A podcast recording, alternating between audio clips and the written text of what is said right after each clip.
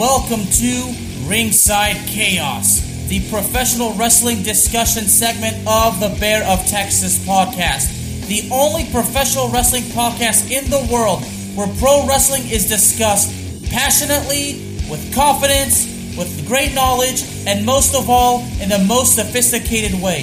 So brace yourselves, ladies and gentlemen, because chaos is about to be unleashed.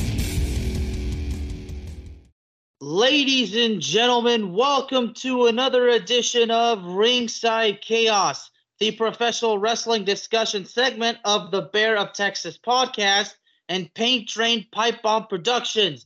As usual, I am the Bear of Texas, and let's welcome back the master of mayhem himself, Ricky Winkowicz. What's doing, brother? A very, very long evening to digest. Well, we just got done watching Extreme Rules, and I think you know exactly what my main thing is to talk about. But since you really feel like giving a review, let's go ahead and do that. And might as well, since I previewed the show with our good friend, Mr. Broberman. I will say this this pay per view was built up very well. I, I really think at a lot of points there I, there were some low points. There were a lot of botches throughout the night and I don't want to hear anybody say, "Oh, well, it's extreme rules." Give me a break, okay? Give me an absolute break. Oh, what have you seen that on social media already? Yes, already, absolutely already. Well, you know, uh, Ronda Rousey, you know, winning the championship. I, you know, Broderman predicted that, and as much as I wanted Liv to win, I think we kind of saw that. We kind of saw the title change coming. That finish was horrible. That huh. finish was horrible because, first off, I'm looking at Liv's face, and she's got a huge smile as she's supposedly being choked out by Ronda Rousey and her like like she's just legitimately like laying there with a big smile on her face almost kind of saying that uh taking the title off of her is going to turn her a little bit more evil. And obviously the fans were not happy with Ronda Rousey winning. Uh it's really it's really mind-boggling that she went in as kind of the heelish type and then they still boo her out of the building Huh. It's unfortunate, really. But so as far as uh, I can see, the Brawling Brutes defeated the Imperium, and of course on SmackDown, Sheamus challenged for the Intercontinental title against uh, Gunther, which I hope again I hope I'm saying it correctly. But it, you know, Mark and I spoke about that, and I said, you know what, the way I see it is that match ends up in a no contest, but that certainly wasn't the case. But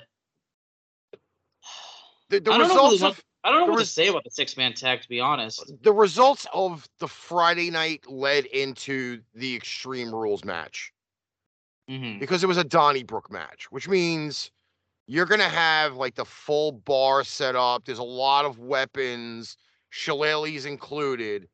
And Gunther winning with the shillelagh, knowing the fact that the shillelaghs are going to be in action at Extreme Rules. I will say that was a very like really forward head smashing type match. My problem with the match is I think that the match was a little too much drawn out, mm-hmm. especially for it to be one of the opening contests that it took legit like almost a half hour in the pay-per-view in itself, which really didn't make a lot of sense. It's a brawl. People fight, people get knocked out, match ends. Now, and you, you mentioned the theme. You said it was set like in a pub. They had a a bar set up with great uh, Sheamus's grandfather's picture on it. They had all of the wooden whiskey bottle, uh, whiskey uh, barrels around the ring, tons of shillelaghs.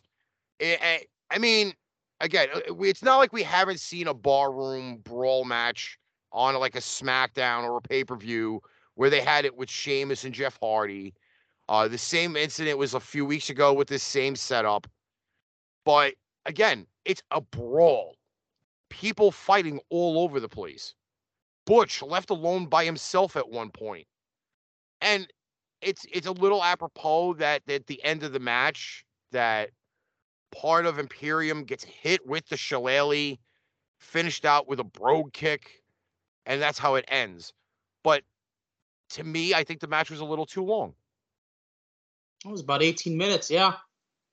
I think it was too long for a brawl. Like you see, uh, there was a they had an actual uh, brawl match on NXT. I think it was two weeks ago, and that match was quicker than the one on the pay per view, with the same result.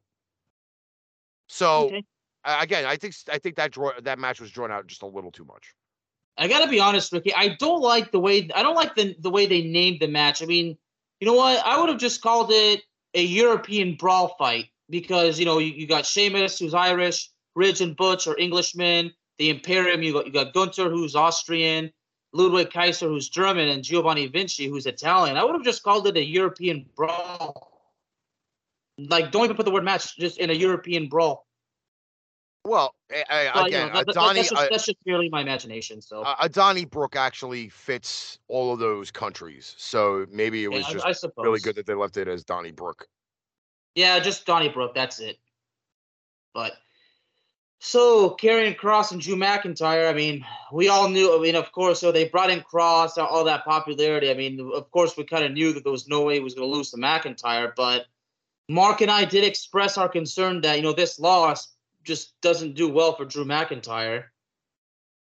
There's no point in having Karrion Kross lose if you're just bringing him back. Exactly. McIntyre, in a way, can take a vacation now, like pretty much walk out of the picture. We all know that's not going to happen, but at the same right, I think this match was was already dead to the start. With Kross keep throwing the strap away, and then them brawling in the crowd, and then all of a sudden now the match starts ten minutes later and obviously we knew what the outcome uh, uh, to me i knew what the outcome was going to be because Kross has to look strong in this match Right. did he win by the way he was supposed to he, he did the choke yes however i don't believe that uh really having the outside interference happen was was a big deal like I really think it should have been a legit just Kross McIntyre deal. There should have been no outside interference. It's really a shame, but like you said, there was just no point for Kross to lose. Again, you have to make him look strong because you had already thrown him in in the beginning of where McIntyre is getting ready to go against Roman Reigns at Clash at the Castle. So you kind of derail McIntyre a little bit from that feud. And then unfortunately, he lost to Roman Reigns at Clash at the Castle. Now you have to have Kross back in the picture again.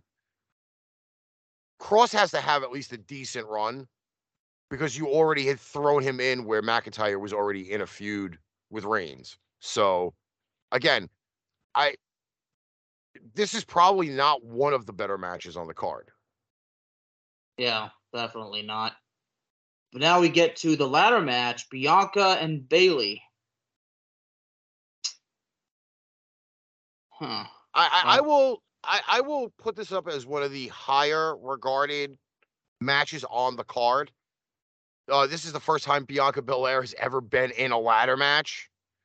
Bayley won Money in the Bank. She's been in some ladder matches before. This was botch hell. As they were saying during the broadcast, the furniture doesn't always, you know, always go with what the wrestler wants to do.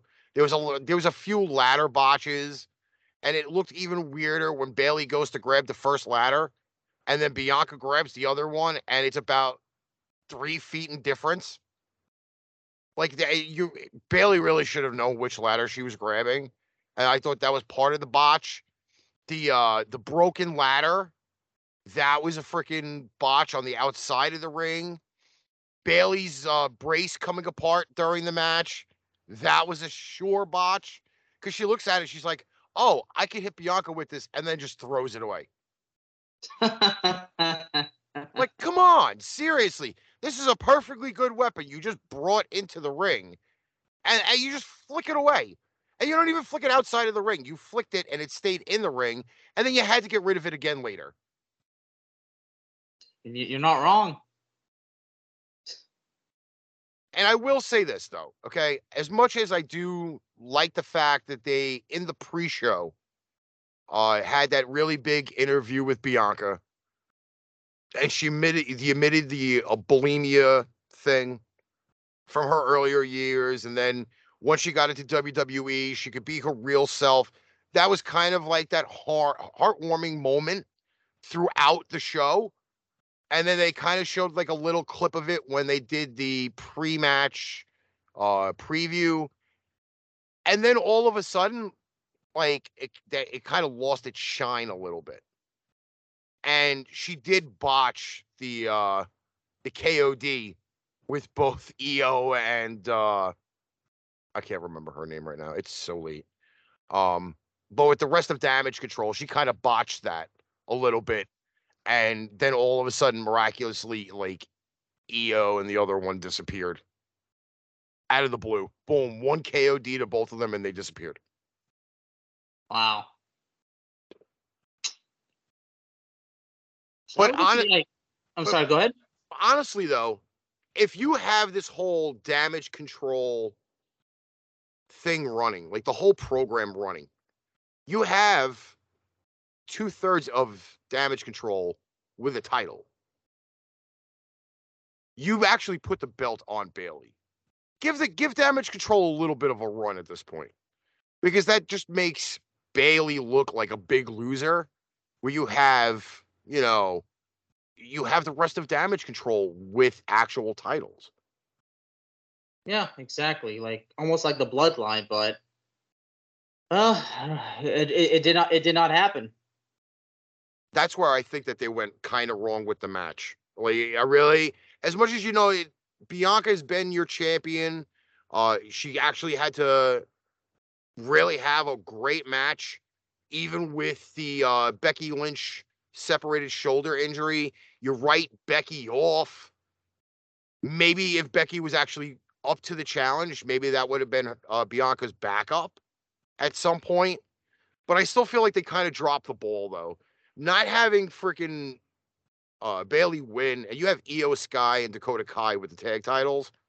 Like that's a bad mark on damage control right now. It is it's unfortunate, but you know, I'm just glad you pointed out. I mean, that's the mistake they made right there. But speaking of mistakes, there's you know one coming up. You know, in, in the I Quit match, Finn Balor beating Edge in a match, man, going 30 minutes. This match had had its points. It really did. It's not. It's probably the second, maybe third best match on this card. And throughout the out the match, yes, guys did not want to quit. I mean, if that's the storyline that they wrote out, that they have that big finish at the end, yeah, okay. However, you didn't put one person on this card. And I don't even know if he was even in the building or not. All right. Granted, yes, you have Rey as Edge's backup. That's fine. Okay. You have Beth Phoenix as Edge's backup. Fine. You've already had one person not at this pay per view that should have been part of the storyline, and that should have been AJ Styles. If you know that you have Finn Balor in there with Edge, you're only bringing out Rey Mysterio to fight his son and everybody else. That doesn't make any sense. No, it does not. It's Rey Mysterio versus Damian Priest and Dominic. That's a black eye right there. I honestly Where's... had the feeling. I mean, I'll be honest. I didn't even speak about this uh, with Mark, but I truly had a feeling that AJ Styles was gonna get involved, but AJ Styles was gonna like something something was gonna happen. I mean, I, I don't know what, what could have happened, but I just had a feeling AJ Styles was gonna get involved, and whatever would have happened that, that was on my mind. I, I can't even I can't even describe it because part of me saying what am I thinking, but I, I just felt like something was gonna happen with Styles and the fans were gonna be pissed off about it. I'd The imagine you you would have been pissed off about it, no doubt. Listen, the AJ Styles thing is a very critical part to this whole entire Judgment Day storyline. Okay, you've already had Finn Balor lay out AJ twice. A little bit of payback from AJ, I could have seen that, or really putting a bigger swerve into the whole thing. Maybe AJ at this pay per view actually does something for Judgment Day instead of the finish, which was a huge botch, huge. That poor woman got smashed in the back of the head with the chair. And Rhea Ripley better definitely get some rec- repercussions for that because they showed that Con-Chair-To and she did not do it correctly at all. Like I don't even know if that spot was even written into the to the match. Because she hit the chair, but the bottom half of the chair hit Beth Phoenix in the back of her head, and you saw her arms get into that whole like cryptic thing, like concussion symptom thing. And I'm sitting there and I'm like, oh my God, like Beth Phoenix is dead. Like, not even joking. That chair shot was horrible. Uh, I think a bot in that particular situation, Ricky, a botch is just an understatement. Like You know what? ba- Basically, the way the way you're, the way you're saying it, like this is just not this is not good at all. No, I didn't. Bel- I, I again, I could see the threatening part. Okay, good. You made Edge say "I quit" like three times. Okay, but you don't pop Beth Phoenix over the head with the chair. I'm sorry. Like I've, I've, like I, I tried watching the video over and over and over again. First off, Beth Phoenix, Beth Phoenix is out. She got cracked in the face with brass knucks, which they didn't really show until like afterwards where they they saw that she got popped in the back of the head with the brass knucks. But when you go to if you actually go back and watch like the replay or you saw it live, rewind it and play it back in slow mo. The chair legit hits Beth Phoenix in the head. Almost like Rhea was not trained how to do that correctly. That's where I kind of found it like that was the that was the low part of the match. Making him quit that way, yes. Hurting Beth Phoenix in the in the process, you're just you just made the storyline even worse. And Edge will end up now disappearing again because they couldn't do that finish properly. So what ha- what what happens with Rhea at this point because because because of uh because of this botch? First off, Rhea, I don't even know if she even got cleared for any action whatsoever. Because she hasn't wrestled a match since she got hurt months ago. Like she's just been pretty much the manager. Now Right. all of a sudden, like I I don't know if she's training, I don't know if she's gotten cleared, but she at this point right now, she probably really messed up and there probably really should be some repercussions for it. But that chair shot was horrible. If Beth Phoenix doesn't have some type of concussion or brain damage at this point, like she'd be lucky. But Rhea definitely botched that chair shot. It's a damn shame too. It's a damn shame. I, I hate to say it, but when you're not when you're not in action, right? If you're not having matches and you don't like like let's say they went over this spot like 30 40 times, right? And now now the lights are on. You're live on pay-per-view. You've got I think they had almost like 20,000 people there tonight. Come on. Like seriously, some of them like throughout some of the matches you could see like the people were very tentative with doing move sets that happened throughout the entire pay-per-view But this is a very critical thing. Now, if you seriously hurt this woman, what do you, what are you going to look at? She could sue your ass because that was not the spot that was planned. The Con-Chair-To, yeah, planned. Getting hit in the back of the skull with not only brass knucks, but now a chair. I mean, you you seriously put that woman's life in danger.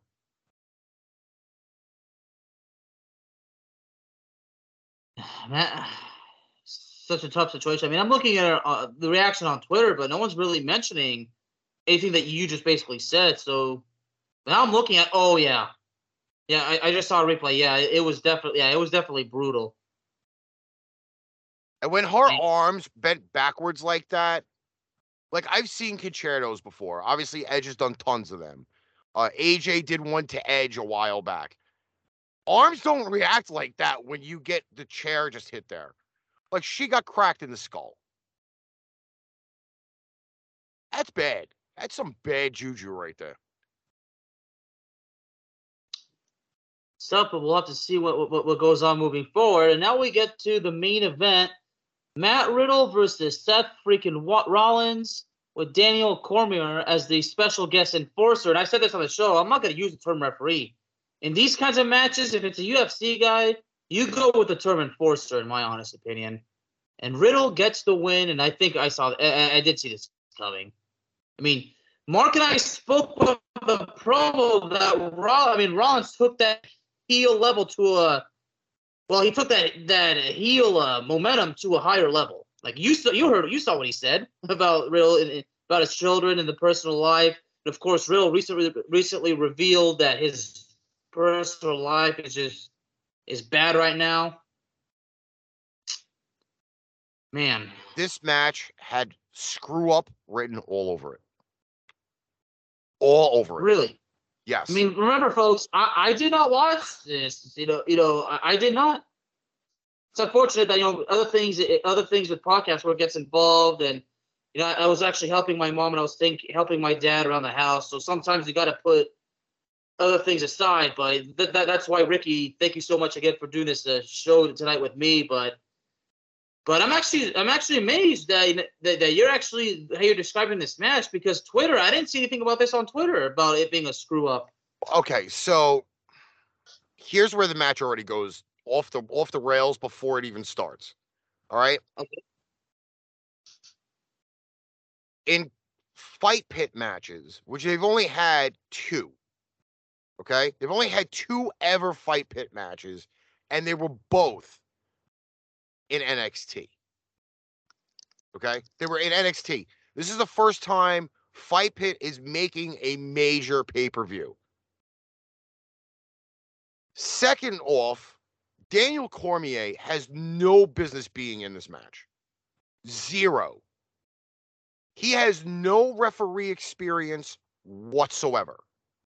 No special enforcer experience whatsoever. Okay?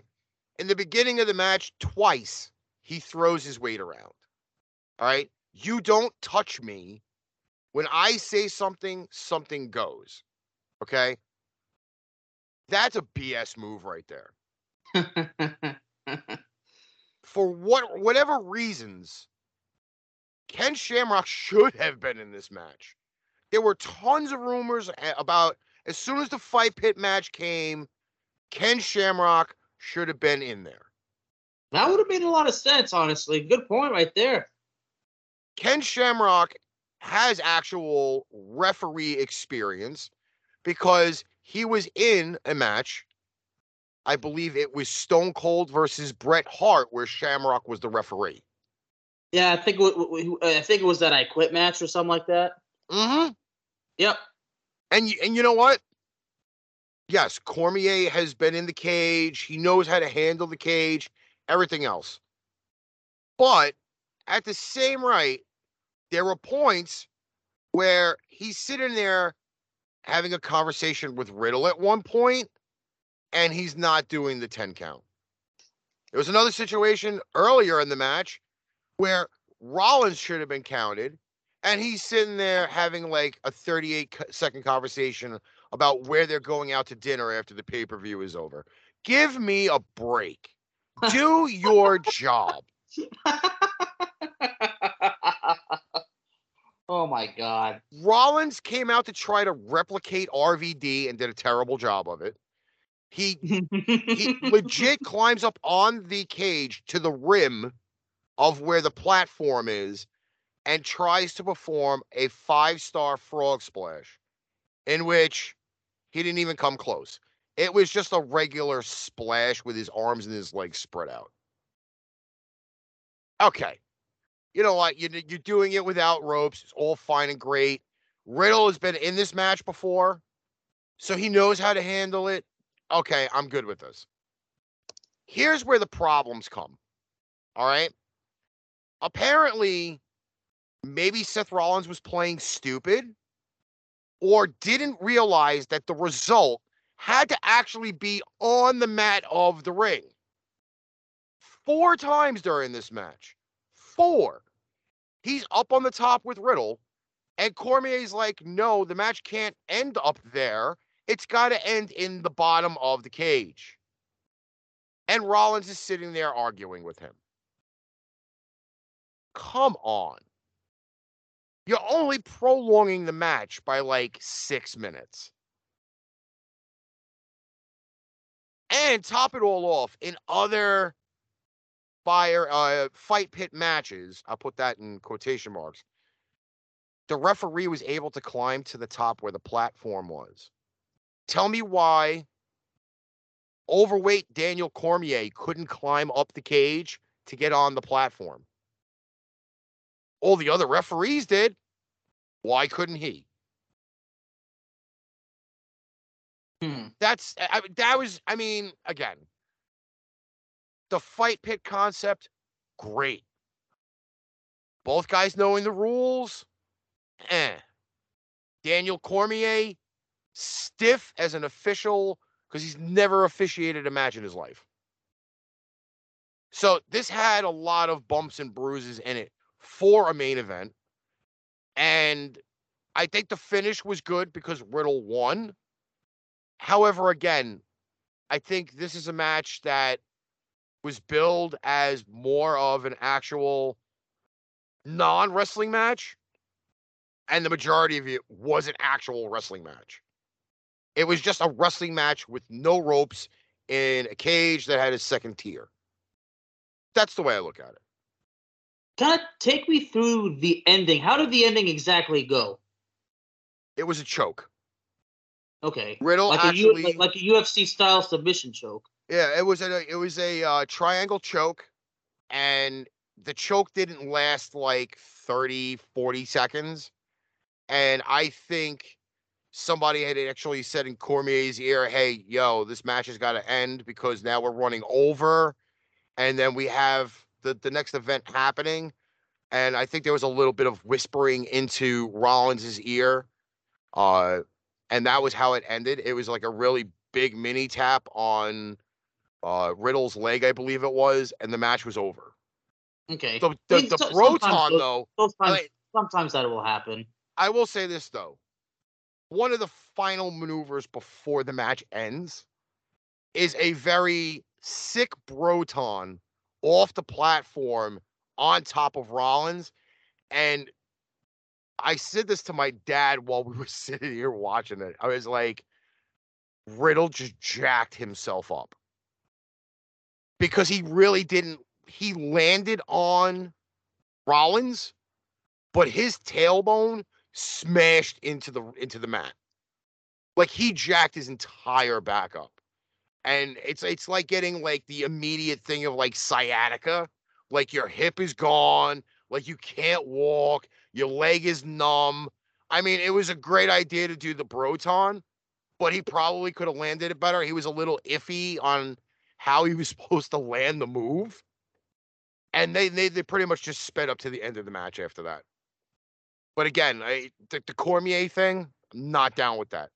Not down with the Cormier thing at all. Well said. Uh, So just wait. Well, okay, this has been teased for so long, but the ending of the show, honestly, everybody would say that was pretty much the best moment of the show, wouldn't you say? I love the fact that it happened. How it happened was not a fan because it, it, it was just the and this highlight is all over everywhere already. It is uh, people have uploaded it to YouTube. It's on Twitter. It's on Bleacher Report. It's on every wrestling website so far. The return of Bray Wyatt.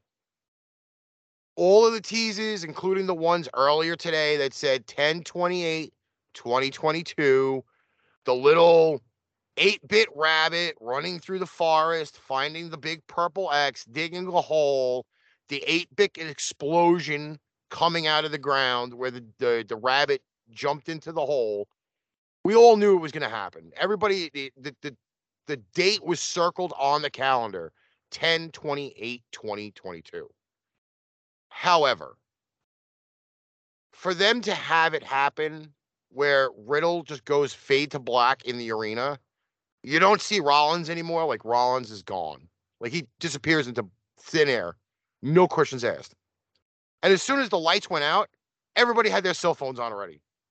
It was like, okay, this is what we're gonna do at the end of the match. Like they put it up on like a big screen above the the ring or whatever to say, oh, you know what, the lights are gonna go out. Everybody turn on your phones and be fireflies again. Like it was just like it was just a way too immediate of a reaction for it to happen. Hmm. And I like the fact that it's the original Bray Wyatt voice singing. he has the whole world in his hands. But to me, I thought that was kind of a little drawn out as well. Uh, to see the real life Firefly Funhouse characters in the arena was great. My only issue was is they showed up in the same spots every time they changed. That was Hmm. a really, really bad setup on that because you saw the buzzard and then 10 seconds later, here's Sister Abigail. Here's here's the pig. 10 seconds later, you see the rabbit. You see the fake Bray Wyatt at ringside, the fiend mask at ringside. Okay, that's great. Um the stage setup wasn't a fan of that. Like I really think if you're gonna have everything fade to black and do it that way, make sure the entire arena is black. Because there are fan videos that you see before uh, Mr. Wyatt comes out and he's got the the big lantern and everything else. Like people already see him. Like that was kind of bad. I mean, you didn't see it that way on TV, but there are fan videos showing him already standing out on stage. Right. I mean, when they showed that clip of you know his former Fireflies, uh, Fi- Firefly, excuse me, like puppet showroom, like you know being in complete disarray, ruin. You, you see like the old puppets all like covered in dust and destroyed. It's almost as it's basically to indicate they're restarting everything. Like hope, like basically this is what we've got to spend a little bit of time talking about. Like I kind of believe like their Triple H is going to try to restart the Bray Wyatt whole run, but try to make it right because the whole booking with Bray Wyatt from the Fiend, I mean, it was horrible. Okay, and I'll never forget because I was at WrestleMania thir- 37 with my previous uh, co-host for my uh, former wrestling show, which would be Mr. Chris Rex, and I had said numerous times that match with Randy Orton with the Fiend, horrible because it made no sense to me whatsoever. He's dominating the match. He gets distracted, one RKO, and it's over. That doesn't make any sense. I mean, what, Listen- what you thought that match was horrible too? just to just to clarify a little bit of stuff that is going on. Again, the rumor mills have been running crazy. Uh, I, I thought the build up with the White Rabbit was really good. Uh, whether it was through the pre-show, the regular show in the beginning, uh, a lot of things, the little things that led up to him coming out tonight. There is a very, very large rumor going around, and I'm on this rumor right now because it does make a lot of sense for what Bray Wyatt did on Friday afternoon with him changing his Twitter handle, his Instagram handle, and it's not Wyndham Rotunda or whatever the name was before. It's the Wyatt Six, which means it is not just Bray Wyatt. There is already some type of stable forming, and there have been names included already. Uh, the rebuilt, rebranded Braun Strowman going back with Bray Wyatt Alexa Bliss, who legit 30 seconds ago, as I just got the notification, welcomed Bray Wyatt back to WWE. So you have two of the members that were originally with Bray Wyatt in the Wyatt family. And there are rumors circulating right now of three additions to the Wyatt family, all brand new technical to the main roster which would be uh Karrion Kross and uh her name. I keep I keep forgetting her name. Um there's also uh I mean the one that's the one that's going after the Miz right now. I keep forgetting his name too, because uh like I'm just like again, it's late. De- Dexter Lumis, I believe. Dexter Lumis.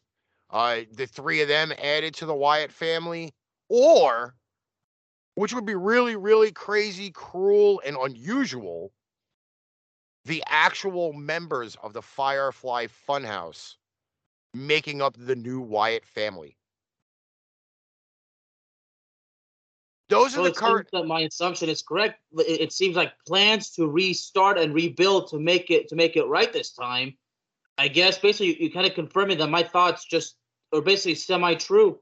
I, I think it's more of the fact being is is that uh, you know Mr. Vincent Kennedy McMahon, obviously set in his old 1983 ways, has to be in control of all creative, and I believe with Bray Wyatt re-signing with WWE, gives him the ability to work with Triple H to get his creative ideas out there.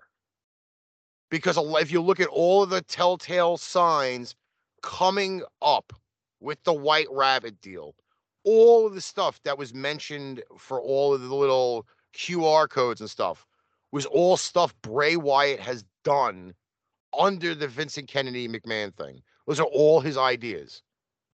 The pig, the wolf, uh, the thing that he had, the, the little tag that he had in his hat with numbers, uh, the Simpsons episode, the whole, the, the, the list goes on and on and on. That is all Bray Wyatt's creative stuff. And that's what made his return at Extreme Rules probably the most unique return you're going to see for a long time. Absolutely. Uh, sometimes, you know, everybody's asked me like, like my thoughts on, on the booking. I'm like, well, I mean, my my opinion's gonna be maybe the same as others.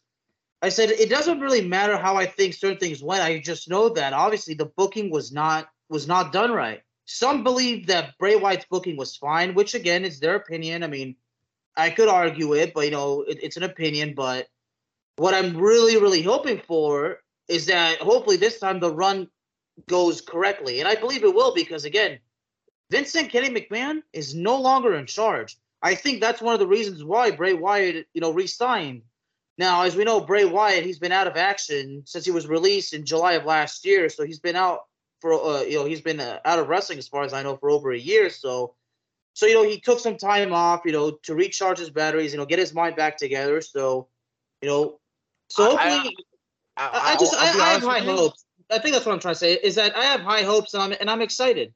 I'll be honest with you. I've been following Bray Wyatt on YouTube. And really? I don't think it was a recharge of the battery. I think it was more of the fact being is, and there is a actual channel where he has all of these different like little promo teaser type deals going on where he's doing all of these like comeback things. I, I think that, that the comeback that everybody is seeing now with all of the white rabbit stuff within like the last month or so, there was already pre there was pre-talk there already. Okay, so this has been building then. I think this has been time. building for a lot longer than what everybody thinks it is. And it, had reason, to, it had to have been since the beginning of this year, to be honest. Well, I don't know about that. To be honest, uh, Okay. to, to- be honest with you, I Maybe think not probably like long. the beginning of the maybe summer, somewhere Okay. around there, because Okay. a lot of the teasers that he has on his channel were like, like I'm ready.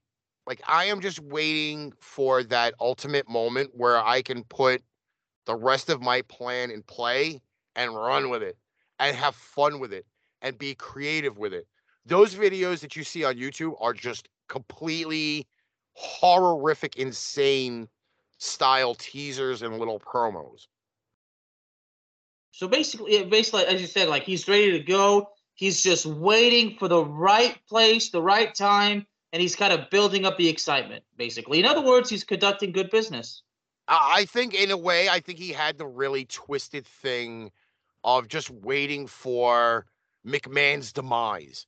Like he probably, i- i- i- it's it's kind of ironic though because a lot of the little teasers happened when Vince McMahon, seventy seven years old, retired.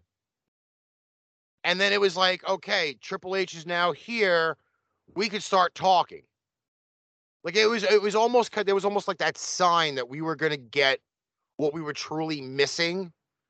And I'm not saying that everything that that was done with Bray Wyatt was on top. There was a lot of there were a lot of little down things when he had the uh, the evil Vincent Kenny Kennedy McMahon uh, puppet on there, the Paul Heyman Walrus puppet on there. That wasn't McMahon. Let me tell you, that was Bray Wyatt. That was Bray Wyatt's idea. I to think have it- those- it- those it's obvious. It's blatantly obvious. It was Bray Wyatt.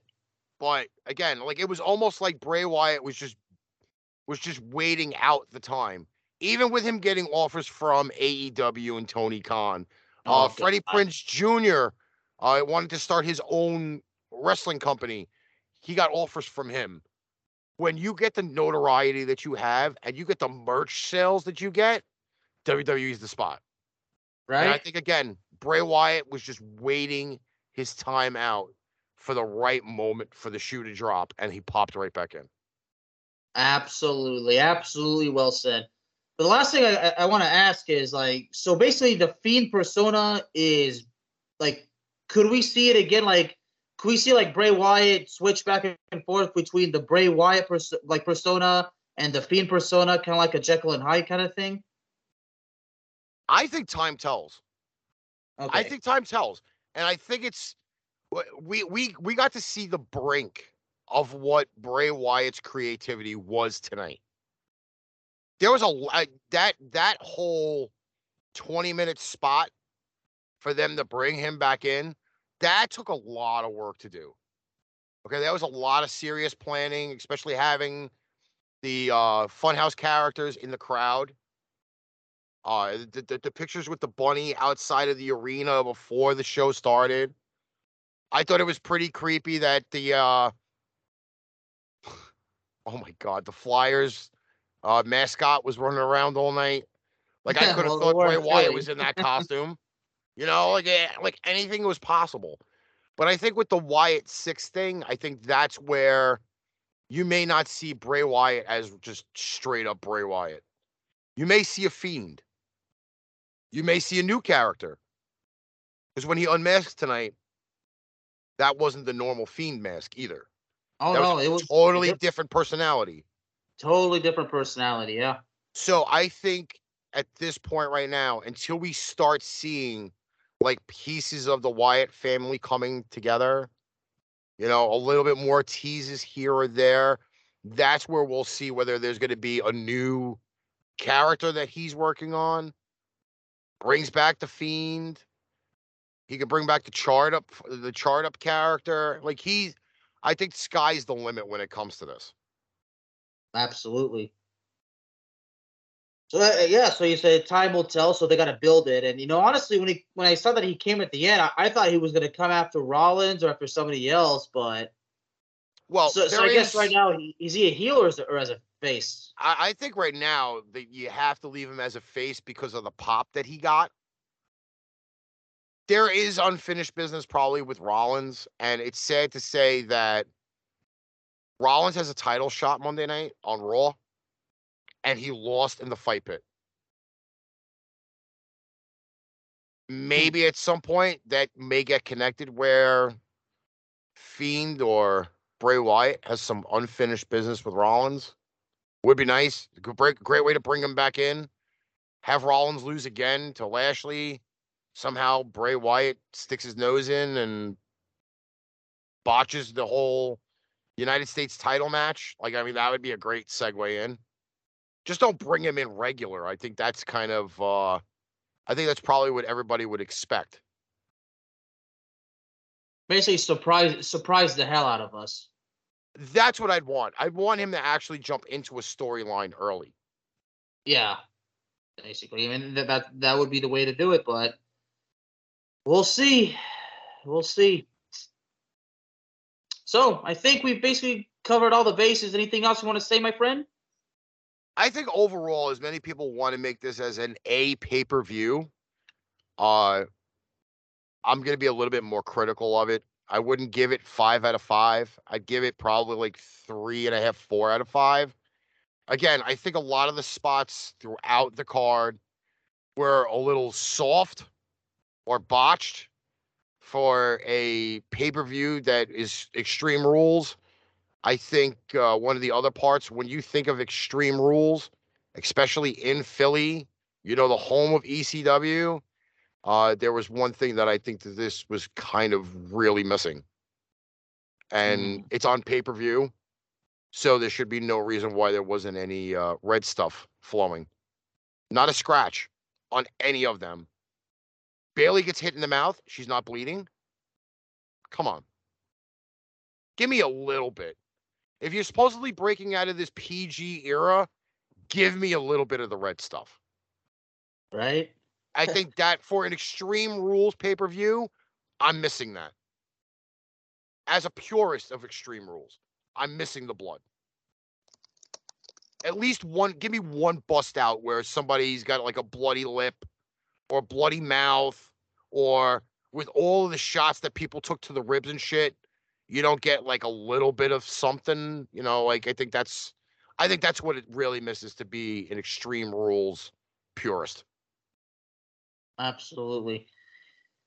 Well, ladies and gentlemen, that will be it for today. Just so everybody knows, Ringside Chaos is available on all streaming platforms, including Spotify, Apple Podcasts, Google Podcasts, Amazon Music, and YouTube. Ricky, thank you so much for coming on and doing the show with me. Thank you, especially for doing it on such short notice. I truly appreciate it, man. Not a problem. All right, everybody, thank you again. Y'all have a good night, and I'll see y'all next time.